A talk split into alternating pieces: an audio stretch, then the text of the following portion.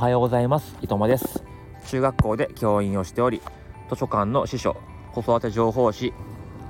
ギュッテのブロガーをしたりしています。このチャンネルでは読書をかける行動が最高の自己投資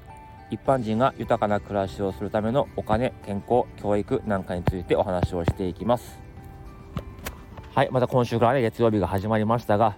今日はちょっと朝の配信が遅れてしまいました。完全な寝坊ですね。いつもはね朝の6時に、えー、アップしてるんですよ。ちょっと今日は起きたらもう6時過ぎてましたね。はい。でですねいつももう朝一朝一でいいねをくださる秋姉さんという方が、えー、いらっしゃいます。もう秋姉さんは、えー、僕がスタイフを始めた1年ぐらい前かな、まあ、その頃からねずっとこうね、えー、いいねとかコメントくださる方でですね。本当に励みになります。えまた明日からね、6時配信頑張りますのでよろしくお願いします。はい。えー、ということで今日はですね、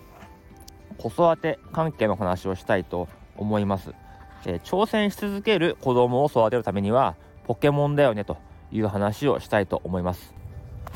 ね、挑戦し続ける子育て、これはポケモンだよ。ねえー、先日放送でね、え、ゲームすんなとかね、ゲームはどの子の良くないみたいな話をしたのに、何をポケモンなんて言ってるんだと、えー、思う方もいらっしゃるかもしれませんが、えー、ポケモンをやらせろというわけではなくてポケモン的にねポケモン的な、え、アプローチ、え働きかけをしたらどうでしょうかという話をしたいと思います。えどういうことかというとまあこれ大人にも当てはまると思うんですけど子供はね分かりやすいゴールを見せてあげると挑戦し続けます。分かりやすいゴールとか分かりやすいスモールステップねこう成長してるなって、えー、目に見えて分かるものとか、うん、そうクリアしたなってことがはっきり分かるものこういうのがあるとじゃあ次次っていう風になることって多いです。まあ、僕は、えー、自分自身が男兄弟だし、えー、自分の子供も男の子2人ですだから、えー、女の子のことはよくわからないんですけどうん、女子もそうなのかなと思うんだけどやっぱり、えー、男子の方がこの傾向にあるのかなというふうに思います。例えば、えー、カードとかシールとかやっぱり集めるの好きですよね男の子って、うん、なんか初めはねこうキラキラカードだけとかレアカードだけ欲しいとか、えー、いうこともあると思うんですけども、えー、集めてるうちにやっぱり1番からね30番までとか、えー、ね、フルコンプしたい。まあ、そういう気持ちってあると思うんですよ。まあ、ドラクエとかファイナルファンタジーもやっぱりやるからにはレベル99にしたいとかで全部ね職業を制覇したいとかそんなのってやっぱありますよね。こう穴があると埋めたくなるっていうかね。うん、まああの大人でもポイントカードをもらうとついポイントを貯めるために、えー、そこのねお店に行ってしまうとかあると思うんですけどそのゲームのねレベルが最大99レベルだったらそこまでしたいしうんなんかカードがね30種類あるんであれば30種類集めたい、これってポケモンだよなと、ポケモンって昔の話で言うと151匹いたわけですよね昔ね。昔。今は1000匹ぐらいのかな。うん。でまあここはね151匹とさせてください。え151匹集める時にポケモン図鑑で中にありますよね。あれを全部埋めたいですよね。148匹とかそういう状態でゲームって終わるの嫌ですよね。なんかすごい気持ち悪くて。うん。で151匹全部集めるとすごい気持ちいいじゃないですか。うん。で集めてる感じがするし。では僕なんかその後全部のモンスターを99レベルにするとかそこまでやったりもしてましたけど、うん、この穴を埋めたいという気持ちとか分かりやすいステップここまで自分は、えー、頑張ってきてるというのがはっきり見える。そうすると、えー、頑張りって続きやすいのかなと思うんです。勉強で言うと、うん、英検何級とか算数検定何級とか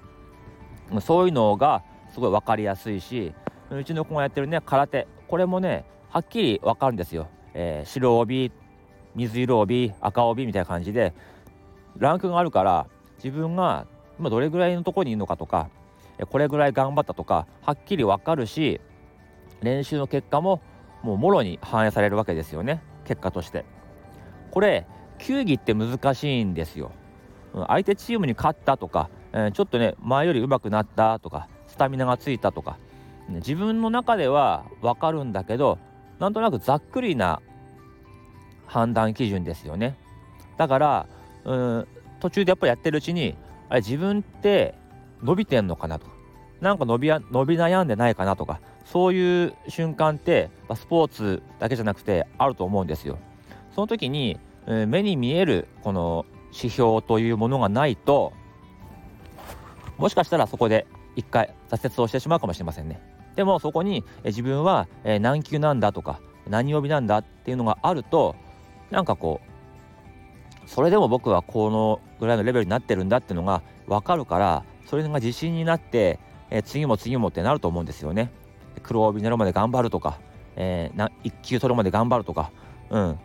なんかこう途中でやめづらくなると思うんですよ。うん、これが、えー、挑戦し続ける子供を育てるコツかなというふうに思っています。だから習い事とか勉強が長続きしないなとかそういうことをねお悩みの親御さんまあものにもよると思うんですけどこう目に見える形で進んでるね進捗状況とか頑張ってる、えー、成長した記録そういうものを分かるようにしとくと子供ってじゃあ次じゃあ次ってなるかもしれませんね。うちの子もねこう空手最初はやっぱりモチベーションが低かったです。でも、えー、9級8級ってなってくると